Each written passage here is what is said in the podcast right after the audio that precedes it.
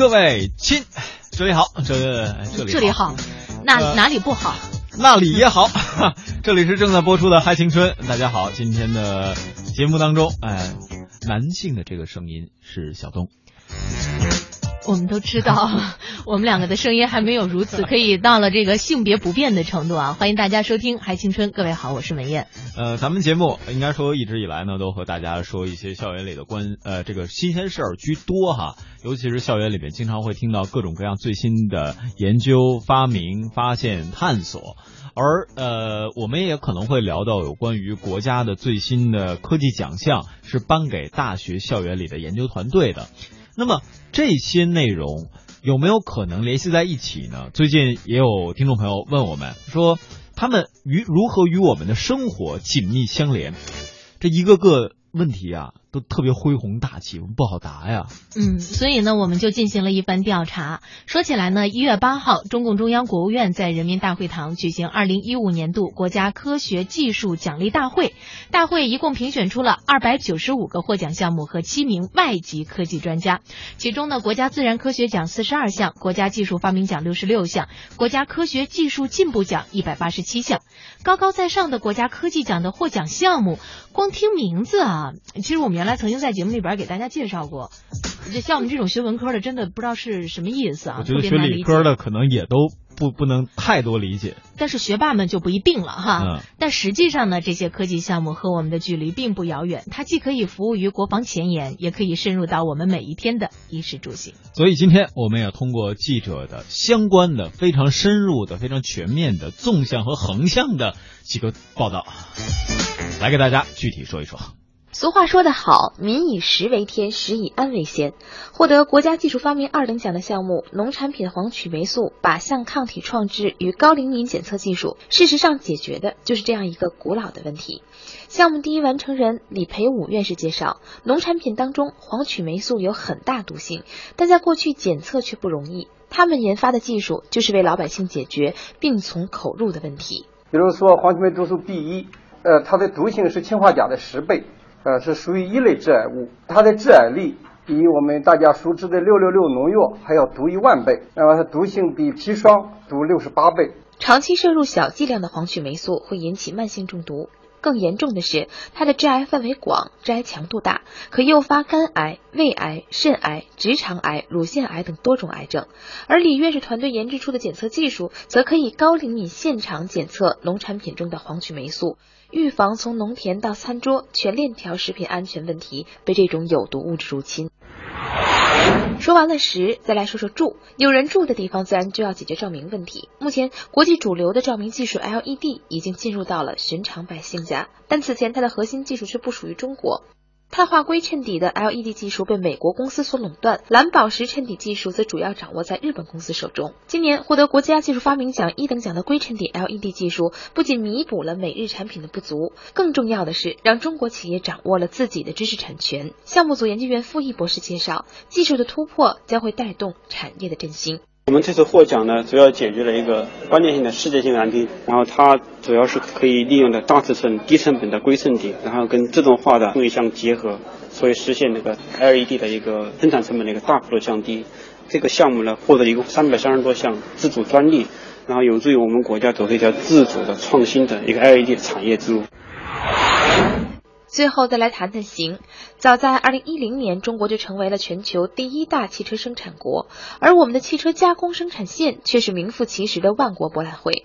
从这个角度上讲，即使我们开着国产车，也难言是真正的中国制造。而获得国家科技进步一等奖的高质高效激光焊接、切割关键工艺及成套装备，正是让 Made in China 叫得更硬气的一项技术。项目第一完成人邵新宇介绍，对于汽车制造行业来说，发展汽车装备有重大意义。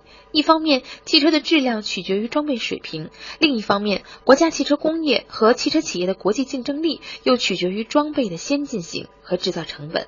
他们的技术不仅要追上国际水平，还要预见未来趋势。那我们到企业去，到车间去看啊，是叫万国的装备博览会啊。我们的高端装备往往是被国外去呃垄断，而激光它的使用啊，能够增加强度、减轻重量、提高效率。国外啊，这种高端的汽车品牌啊，都是在大量使用。而下一步呢，这个汽车制造它又向更加复杂的车身发展，同时呢，不等厚板呢，是要向更加柔性的方式发展。非穿透切割更加精密高效。从吃饭到照明再到行车，应用型的科技进步已经一步到位地影响了我们的生活。而获得二零一五年度国家自然科学二等奖的东北师范大学刘义春教授则表示，基础研究和应用研究的衔接，在日后科技强国的战略实施中将起到至关重要的作用。真正的一些原始创新的突破的话，会孕育着一个新的产业。国家的创新驱动发展战略也需要大批的基础研究，提供源头活水。那后边伴随着应用研究，这里还要有效的解决一些连接的问题啊，有待于科研人员之间、部门之间的通力合作吧。问世间有几个绝对。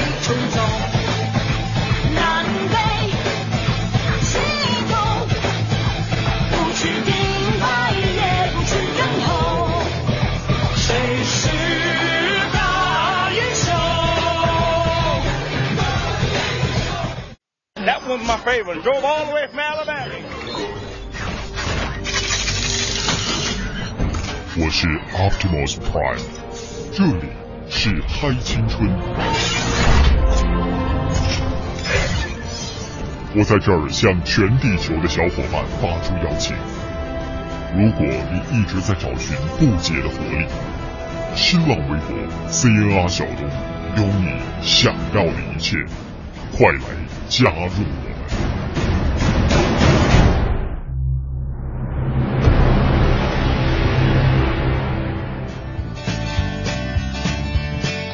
各位亲，这里是正在播出的《嗨青春》。咱们接下来呢，也关注一下呃最新的有关于学习方面香港的一些内容。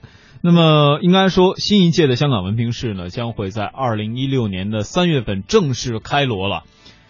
哎呀，考试如山倒。关键二月份就是我们华人的传统佳节春节呀，是啊，过完了年就得赶紧复习了啊。呃，那么为了解构考生对文凭试的种种迷思呢，这个香港考评局日前是举行了考评一码一零一讲座，提供了不少应战小贴士啊，包括了由于考卷因要赶集印刷，所以呢拟题程序普遍在一月完成，这也就变相了说明一个很重要的道理。一月之后的事儿，很有可能就不考。这个确实是非常贴心的一个小贴士了。还有什么呢？还有就是相关负责人特别提示，部分补习社鼓励学生，你隔行作答呀，这样呢，你显得卷子满呢，老师他能给你判高分啊，能给你辛苦分啊。对于提出这样补习社的人，考评局是这么说的。假扮作答内容充实，但其实是所谓的贴士。因为这个举动呢，只会浪费时间，所以我们要劝一下广大的同学不要上当。所以说，同学们，你们要想一想，评卷的老师看隔行写跟看连行写没什么差别，那是不可能的。所以我跟你讲啊，这个我们的老师们也是久经 这个试卷的考验的，对于学生的作答情况呢，老师也是非常了解。在这个时候呢，咱会就是会，不会就是不会了，嗯，也没有必要呢，通过这样的一些小方法啊，以获得老师的一个青睐。我忽然想到一个很久以前我自己的故事。你隔行作答来着？没有，我当时是考数学题，那道立体几何的题啊，确实特别难。嗯，正常不都是答，然后列列式子解题吗？你们是写答是吗？对呀，我们是写解。啊，那我们幸亏不写歌。然后呢，我是写完答，后面写了三个汉字。我不会，真是这样。但是希望大家不要犯跟我一样的问题啊。嗯，那接下来呢，我们来关注一下香港中文大学日前举行大型玻璃樽的回收活动，超过五百五十名中大师生、校友以及公众人士群策群力，在世界纪录裁判官的见证之下，创立了一小时之内回收最多玻璃樽的建立式世界纪录，也是涉及到了一千一百四十七公斤的玻璃樽，远超校方初定的一百公斤的目标。稍后呢，所有的玻璃樽会制作成环保砖，用以建设刻有一附书院毕业生名字的书院校友金。那么最近在香港呢，应该说游戏人生也成为大家所关注的一个四字词啊，这算不算成语？好像结构上构成了，嗯，但是不是呢？不是。问题留给大家。呃，这个句子可以怎么理解啊？游戏人生就是在面对前路茫茫的时候，就那首歌怎么唱？人生楼啊，这个呃，在升学或者就业之间，可能或者有点犹豫不决，所以呢，就对理想职业毫无头绪，觉得我玩一玩游戏或者能令自己茅塞顿开，这是一个假设。这不能当真啊！那么，为了配合现在中学生对于生涯规划发展的需要，帮助大家能够捋清这个发展思路，最近呢，香港青协设计了职场有个版图教材游戏。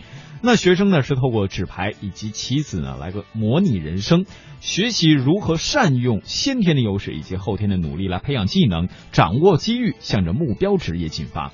那么相关负责的人就指出哈，游戏设计贴近了现实，并非所有职业都需要大学的学历。若认定目标，把握时间，做针对式的准备，也许更能完成目标。那么不知道各位有没有跟小东东一样的疑问？什么？这位朋友，你大学毕业了吗？好，接下来的时间呢，咱们也不和。听懂。就问问刚才那个提出那个说什么大学学位没有那么重要的是吧？问问他你重不重要？你在面试这份职业的时候你怎么想的是吧？嗯呃，当然我们今天其实也给大家准备了一些，就你如果真的以后不想在职业领域有发展，想间歇性的有发展，你怎么办？我们举个这样的例子，对与错呢？咱们给大家后续的提供自行的评判，好不好？啊，咱们接下来就说说关于网络上那些大人们的事儿。向最初的梦想出发，我相信一定到达。大家好，我是刘明辉，支持嗨青春。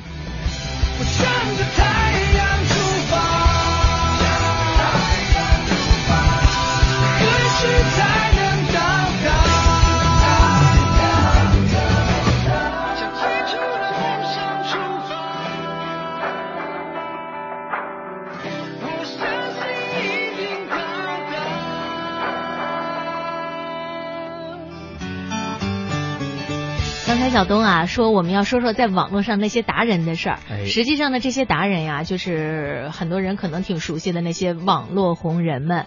说起来呢，在虚拟的网络世界里边，他们真是集万千宠爱于一身，也是拥有大量的粉丝拥趸啊。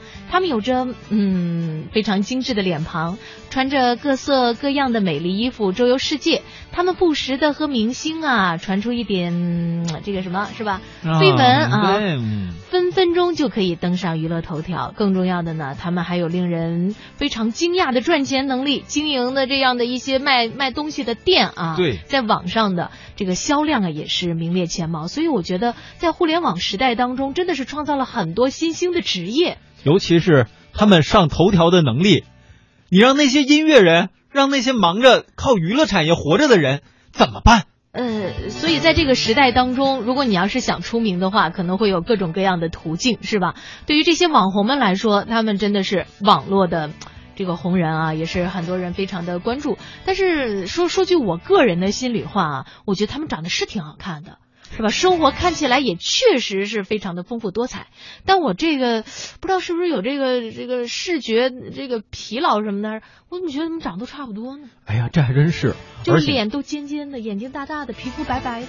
你这说的是女性的网红啊？还有男性的？嗯，好像还真有啊。这这不敢乱说啊。这曾经还有人问，你们主持人算网红吗？当然不算了，我们比不上人家，人家可以成天周游世界，我们哪有时间呀？对呀。单就一点来讲，如果把赚钱看成一个哲学问题，钱从哪儿来到哪儿去，人家已经解决了钱到哪儿去的问题。我们还没有解决钱从哪儿来的事儿呢，哈。是啊，我们不吐槽自己了。那这部分群体呢，被认为是二零一五年去年网络世界里最火最会赚钱的一群人，他们被定义为网红。那么网红到底是怎么红起来的？他们又网住了谁的心呢？我们也听听记者对于网红们。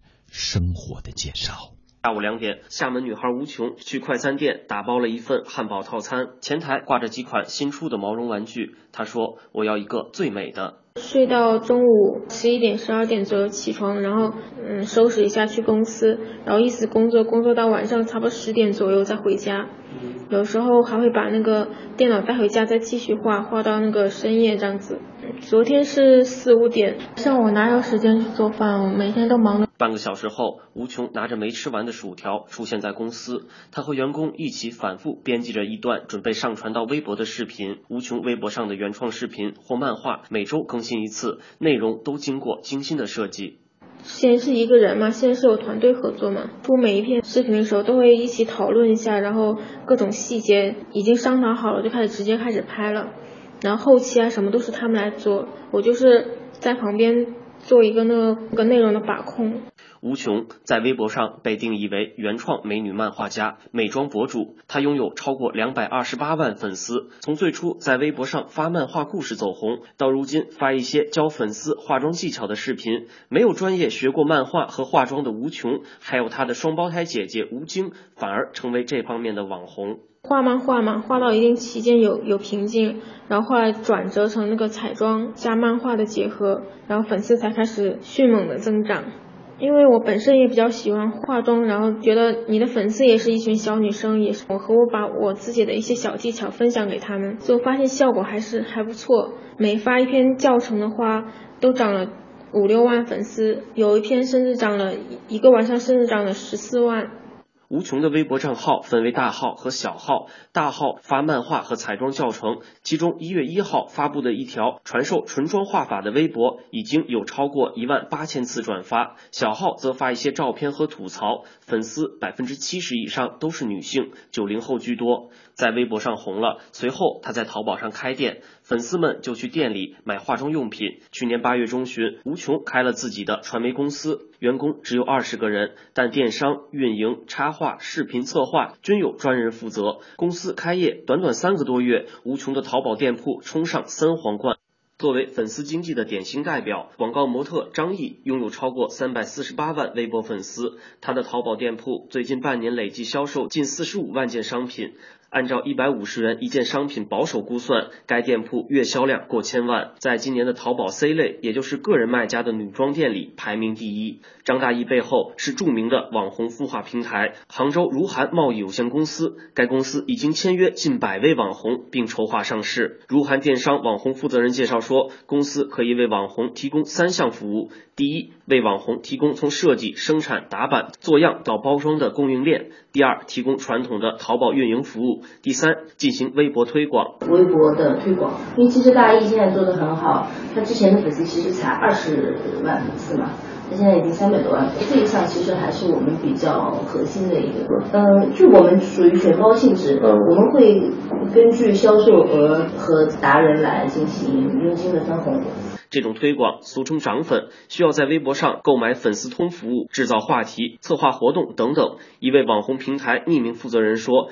这需要孵化公司的大量投入。每个人不一样的，做得好的人一块多，一块多一个粉丝；做得不好的人四五块钱一个粉丝。一家研究机构的公开资料显示，以孵化器出资、网红出力的合作模式为例，网红可以拿到百分之十到百分之二十的销售额。如果双方共同出资，网红的分红比例会更高。如涵电商网红负责人表示，公司会保证网红销售商品的品质，以至于不影响粉丝的体验。实际上，网红经济的优势就在于粉丝的转化率。顶尖网红粉丝转化率保持在百分之二十左右，意味着一百万粉丝就有二十万粉丝进入网红的店铺购物。一位资深网红联络人告诉记者，超过百分之五的转化率，这个网红就非常赚钱。达人的话呢，他就负责拍照、粉丝互动和款式的确认。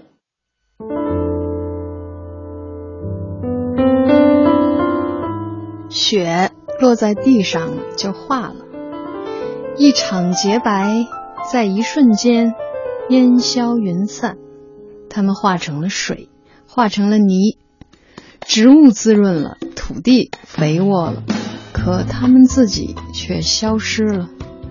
而那些落在屋顶上的，努力保持着它们原来的样子。爱情本应该是这样的，屋顶上的雪花。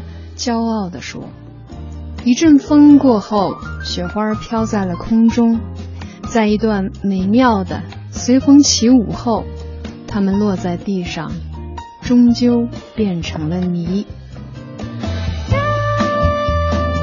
大家好，我是斯琴格乐，这是我写的一首诗《爱情》，支持小东，支持嗨青春。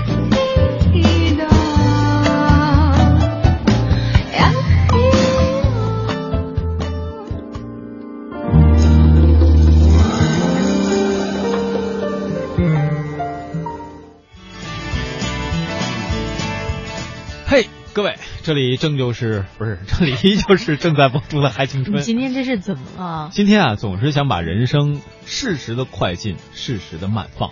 呃，感觉呢，好多的词儿吧，老是想把它们纠结在一块儿说，后来发现纠结到一起以后吧，它们搭配起来吧有点怪。还真的是啊，呃，应该说快进和慢放呢，是咱们生活当中可能会经常用到两个词，但集结在。影视里边可能会比较多一点点，当然刚才提到网红，可能也可以用快进和慢放来说。呃，对于网红的还有一些干货，今天可能没有时间分享，也欢迎各位到网络上面去搜索一下关于网红干货啊。那么快进和呃慢放，咱们说对于影视，尤其是在家自己看电影的时候，还真的是挺管用的。那么在我们的生活当中，也经常会有一些颁奖礼，能够起到这样相应慢放的效果。让你在快速的时间推进当中忽然慢下来，关注某一部电视剧、某一部电影，甚至于他们折射出的那些话题。是的，接接下来我们要关注的呢，就是金球奖了。北京时间一月十一号上午九点，由好莱坞外国记者协会主办的第七十三届电影电视金球奖的颁奖典礼拉开了大幕。电影电视两大板块奖项也是分别按照剧情类和喜呃和喜剧音乐类。逐一揭晓。是的，那么在这个颁奖典礼上，有哪些是实至名归的奖项？有哪些是众望所归的奖项？还有哪些是我们期待当中具有可能带来惊喜的奖项呢？那么，我们也通过记者的报道来了解一下。同时呢，也提醒各位，这只是对于。美国的电视圈、电影圈的一个颁奖哈，那么同时呢，在陆续的未来一段时间会有世界的，当然也包括我们中国的各大奖项。届时也希望各位能够用你的好奇心去感受一下每一部电影、每一部电视剧以及每一位文化艺术创作者背后的所思所想。来听听记者的对于金球奖的报道。呃，在去年十二月公布的这个提名名单中呢，就可以看出本届金球奖电影类奖项的最大热门，就是莫过于凯特·布兰切特主演的呃唯美女童爱情片《卡罗尔》。那么这部电影呢，提名了包括最佳影片、嗯最佳导演、配乐、女主角在内的奖项。呃，另外电影聚焦《疯狂的麦克斯四》以及呃《荒野猎人》等影片呢，也是来势汹汹。那么影帝方面呢，入围的有莱昂纳多、威尔史密斯等等。呃，那么在音乐喜剧类中呢，去年年底上映的电影《火星救援》表现不错。那么获得喜剧类提名最多的还是金融类题材的电影《大空头》。那么电视类中呢，呃，《广告狂人》最后一季是获得了最佳男主角的提名。那么《纸牌屋》的第三季则表现比较暗淡。呃，《冰风暴》第二季也是入围了不少奖项。在已经颁出的这个电影类奖项中呢。马特·达蒙果然是凭借着《火星救援》中的表现呢，是获得了喜剧、呃音乐类的最佳男演员。呃，《火星救援》也是果然获得了喜剧音乐类的最佳呃电影奖，而乔布斯则获得了最佳的剧本。那今年已经七十岁的史泰龙呢，则凭借他在《奎迪》中的表现，呃，获得了最佳的男配角。那么电影类的最佳导演是由指导《荒野猎人》的呃呃亚历桑德罗。伊呃伊纳里多摘得。那么在电影类奖项中呢，必须需要提到的是啊，在电视类奖项中必须要提到的是呢，第一次主演电视剧的 Lady Gaga 是真的凭借在美国恐怖故事旅馆中的表现，获得了金球奖最佳电视类的呃女主角。另外在第第七十三届金球奖中呢，他们是把终身成就奖的奖杯是颁给了影帝丹泽尔华盛顿。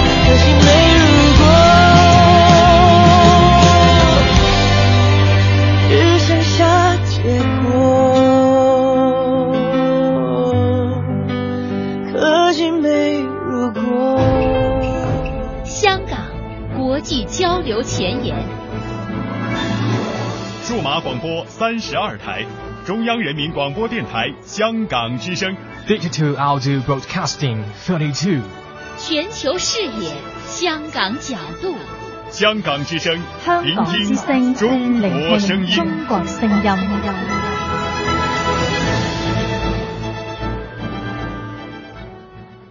权威迅捷的新闻资讯，评说新闻中的道理，丰富实用的生活信息，与您同行，悦耳动听的美妙音乐，给你好听。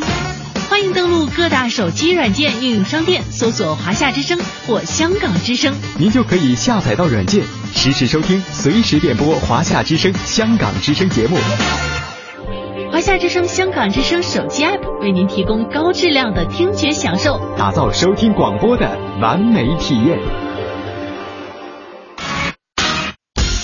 嗨青春的听众朋友们，大家好，朋友们您好，大家好，关注嗨青春。我是黄晓明，我是邓超，我是佟大为，我是秦岚，我是小虫，我是秦海璐。从失败的绝望中寻找到希望，坚持理想一定会实现希望。我很喜欢这种朋友聊天一样娓娓道来，真实。希望你会喜欢我们的节目。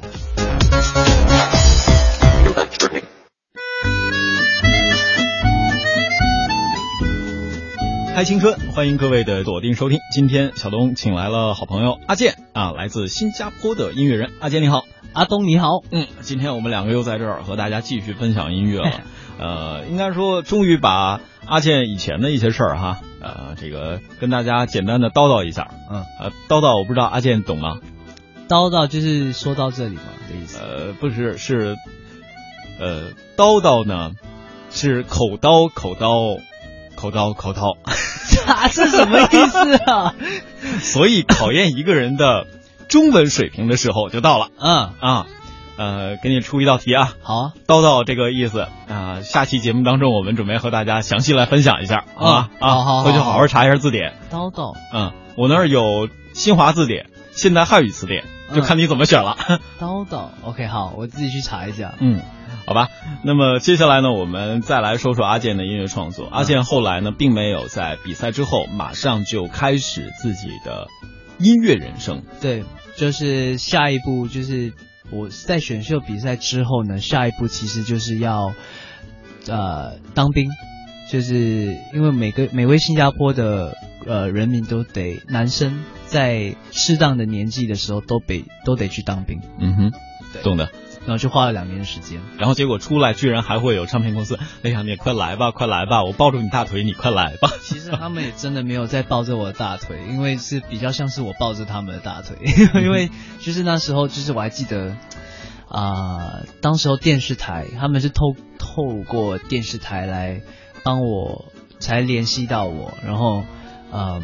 所以在电视台的一个工作人员就在我兵营里面传了一个简讯给我，嗯、跟我说：“哦，有唱片公司想要把你签下来，这样子。嗯”然后当时候其实我的心情是很，就整个很兴奋。然后你知道，当时我们在兵营里面，其实就是大家十点多的时候就得睡睡觉了，懂的。所以我就很兴奋的把整个跳起来，然后就把我的里头的所有的伙伴们都叫醒，就说。我被签约了，这样子，然后大家也不敢就太大声，然后就当当时大家都为我非常非常的开心，然后额外的就是隔天后，就是我还记得我们在操兵的时候，我还一直在笑着傻笑着，因为太开心了。嗯哼，对啊，嗯嗯。那么签约之后哈，你的第一件事情做的什么还记得吗？第一件事啊，嗯、就做体体操啊。啊！签约之后啊，你是说我签就是签到公司，真的去到公司，对，去到公司那边之后，那时候其实呃，我我还真的还不记得发生什么什么事哎，就我我还记得我就是幸福来的太突然，因为算是好像我们在比赛的时候，我们在呃报名的时候啊，我们还是需要家长签名的，因为当时候我还没有就是成人的年纪，嗯、所以还是需要一个家长帮我们签名。然后这次其实我在签我的第一张唱片合约也是这样子的，因为当时我二十一岁还没到哎，对，所以就是还是有父母帮我一起签名。所以在新加坡是要满到二十一岁是才可以，是哦，所以那种感觉还是很奇妙，好像还在念书的感觉，就是还是需要家长同意的那种状况。哎，我好兴奋，听到这儿，我觉得我跟你没有代沟哎，为嘛？一下我暴露年纪了。为怎么怎么会这样子嘞？呃，因为在中国这边讲三年一代沟嘛，我发现我跟你没有代沟啊啊，就是可能我们就真的没有代沟啊。啊，对啊，不是可能是真的没有。所以所以就是当时候就是签约的时候，应该也没有想太多，因可能是也当时候也是很年轻啦，嗯、就是只想要赶快的去把。那个专辑给录出来，然后就赶快跟大家见面这样子。嗯，对啊。当时第一张专辑的歌有多少是你自己创作的？只有两首，只有两首。对，一开始只有两首，然后呃，其他的其实都是唱片公司跟我们的 N R 的那些呃同事帮我就是邀歌，然后帮我收歌。然后当时候其实，在做第一张专辑的时候，我会比较。我会比较就是听就是听从他们对我的任何一个规划，因为我是觉得是以一个学习的呃状态来制作这张专辑，所以他们丢我什么歌，我都基本上都会说我要唱，我要唱，我要唱，然后我就会尽量的去唱。然后之后发行了第一张专辑之后，才慢慢从第一张专辑抓到，其实我诠释哪一种歌曲会比较适合我。嗯哼，对，所以在第二张专辑才慢慢的看得出，其实我的个人特色会稍微再强一些。所以可不可以这样理解？你对你第一张专辑当时无论是制作方面还是销量方面，不是那么满意，只是印证了我很努力。嗯。不会啊，我还是很满意啊。就是第第一张专辑的歌曲，其实好像很多很多歌曲，我都是就是觉得很奇妙啊。就是一开始进去，制作人在跟我雕塑我的每每一首歌曲的时候，我都觉得很奇妙很妙。第一次看到录音室，然后第一次看到哦，原来麦是这样子挂，然后那个啊控音盘啊，然后那个。呃，收音师啊什么的，这些他们在做的每样事情，我都用双眼的一直在记录下来，嗯哼，一直在学，然后他们在做什么，所以在出成绩的过程当中，也是学习的另外一个过程。对，好像他们当当时候他们在录歌的时候，当时候对我对录音对啊歌唱，我只会用我嗓子唱歌。基本上，基本上我其他的什么都不会，包括用什么样的麦，可能都不会有那么挑剔的过程。但是我每次会，我会一直问，问问惨了，他们都嫌我很烦。就是哎，为什么今天我们用这这支麦？啊，因为这首歌需要怎样子的声音？然后为什么这个这个这个软体到底能在用什么？那到底什么是 compressor？到底什么是什么？当时我什么都不知道，就一直问，一直问。嗯哼。然后一直到现在，老师会不会好烦？哎，对，老师都会觉得我还蛮烦的。可是我觉得他们也就是看得出，其实我对这个额外有兴趣，就是他们会就会很耐，也很有耐心的告诉我。然后其实好像我们录完歌，有些歌手我我知道，好像有些就是录完就可以走了之类的。嗯，但是我都会留下来看他们制作啊，啊后置，对我会留下来偷偷试。嗯哼，对，所以当时候是这样子的。所以第一张我就是花了这些时间都不会去浪费掉，好像再加上第一张我们在拍 MV 的时候，当时候导演啊在做什么，我都会用手机或者相机拍下来，然后在啊他们怎么打灯的什么我都会记录下来，然后之后其实也因为之后我就是开始帮别人拍 MV 的时候，我也因为当时候这些经验呢，就索取的那些。啊，资料就学偷盗的东西，就等着把它放在我的就是 MV 作品里面。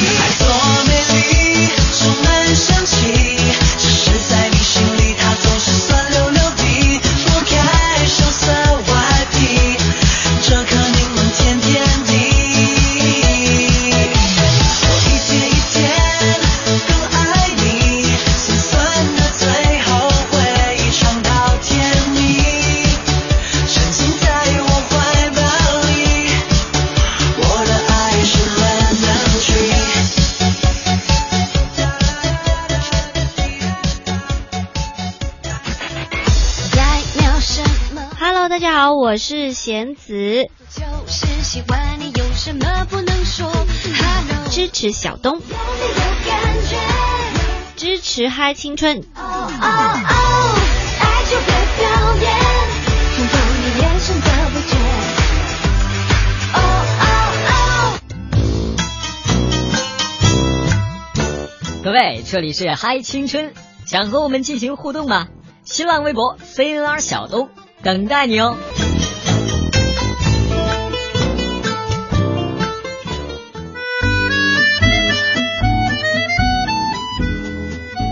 从第一张专辑，第一张专辑的名字是《无法归类》。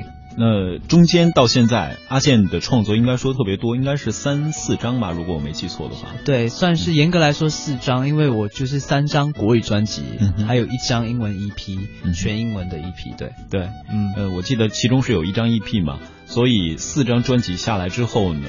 阿健应该是从第二章左右的时候，第二章刚出过之后，也开始尝试帮别人去做一些音乐的创作。哦，对对对对对，嗯、所以就是在发行了我的变化之后呢，呃，首次就是签了版权公司，然后开始才发现我的创作原来是可以给人家唱的这回事。嗯、是啊，对啊，所以我就开始也开始卖歌给其他的歌手唱，然后。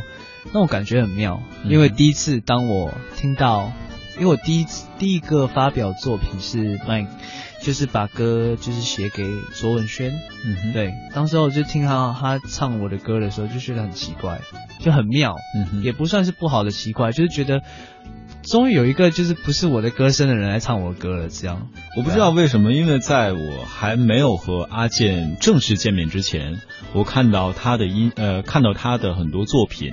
然后听到很多关于他的音乐，给我的感觉和当时 J J 林俊杰出第一张专辑《月行者》的时候那种那种感觉还是好像的，真的、哦，嗯，对。那我我会把这当成是一个很很棒的赞美，因为就是我都把它当成是一个学习的榜样，因为 当时候我还记得我在念书的时候，呃。就是都会觉得自己是一个我我是来自新加坡这么一个小小的岛国。然后要怎么样才有机会可以让我成为一个华语地区的歌手？当时我连想都不敢想太多，因为就觉得太不可不可能了。我要怎么样啊？我都没有办法，就是上课然后被人家挖掘什么的之类的。然后一直到孙燕姿跟林俊杰他们开始出道的时候，呃，我才开始觉得好像可能会有希望。而且我不知道。阿健，你有没有觉得，就是在孙燕姿和林俊杰，嗯，他们两个人同时出的第一张专辑，哎，不是同时出，是他们两个的第一张专辑，嗯，我不知道你有没有听过哈？有有，我当时在听，我觉得两个虽然曲风乐风上并不是那么相同，嗯，但整个呈现出的感觉却很相像。甚至我会把它归类为有一点加引号的新加坡的风格在里边。嗯，我不知道这算不算是新加坡的音乐特质。这点我真是到还到今天常听人家说过，可是到到至今我还是没有办法抓到那个你们所说的属于新加坡的味道到底是什么。嗯哼，就好像有时候我会。我在唱歌的时候，可能在演出，然后，呃，主持人开始访问的时候，他们都也有提到，就是好像我们唱歌的方式、咬字这一方面还是什么的，都有一种新加坡式的味道。但是我自己就是很，我是觉得是好事，可是我自己也抓不到到底是是哪一点。但总的来说，应该是可能是给给人一个感觉，是一种感觉吧，我想是。嗯、其实这可能就是体现了音乐它在。甚至于说，像中国国内，我都有时候会和大家去聊。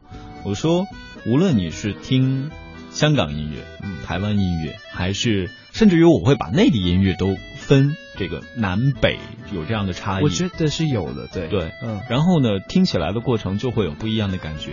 偶然间呢，现在又听到了来自于新加坡的音乐的时候，我就会把它和中国听到这么多的音乐进行一个大量的类比。结果我发现。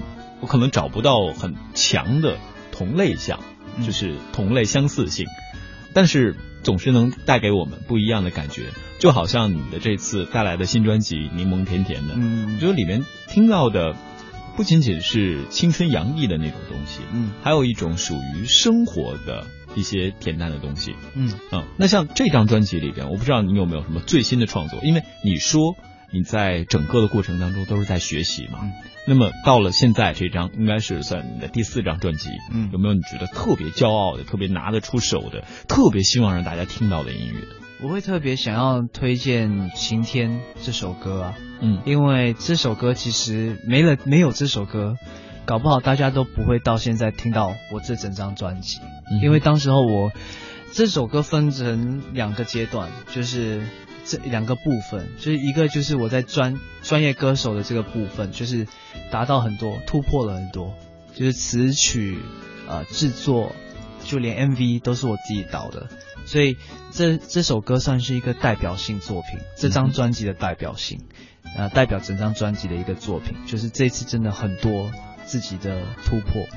另外一方面，其实就是这首歌其实是在我比较比较对自己没有自信的一个状态的时候，当我在筹备这张专辑，呃，比较真的比较失呃失落，然后又。感觉比较迷失的这个状态，创作出了一首歌，所以当时候其实对专辑下一张专辑的方向很不明确，但是因为这首歌，因为我当时候的这个心情呢，促使我就是把吉他拿起来，就是把这首歌写出来。嗯，写出来之后呢，我就很清楚的知道，好，就是从这首歌开始，我这张专辑就要做一一张比较充满正能量的一一张专辑。对，因为当时候其实我是对自己很没有信心的，但是我是决定想要写一首开心跟开朗的歌，我不想用，不想用这个借着这个机会写出一首就是，你知道，就记录当时有多么不开心。嗯，对我希望就是五年后听到这首歌，是告诉自己说啊，那时候是很开很不开心没有错，可是至少我是借用创作。来让我自己振作起来的的的时候，嗯哼，所以才把这首歌做出来的，所以是特别想要跟大家推荐这首歌了，《晴天》。嗯，晴天啊，送给大家这首歌。你每天待在家，总该是时候看世面。你身上所有的灰尘，该是时候扫一遍。给我把袜子套好，给我把鞋子穿好，一步一步往上爬，从新开始再出发。我真的没救啦！你这个人得出这种话，谁不知道？悲观指数偏高，是自己的圈套。要记得晴天生得过下雨天，你的笑要被我看见，就这样笑着笑着，烦恼不见。你就是我的太阳，别在乎别人怎么想。要记得晴天生得过下雨天，你的笑要被我听见，别整天愁眉苦脸，开心一点。你就是我的太阳，只有你吸引得到我的目光。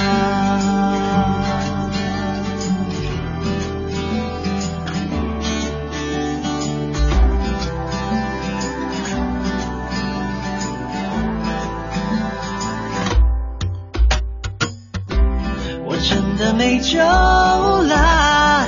你这个人说得出这种话，谁不知道？悲观指数偏高，是自己的圈套。要记。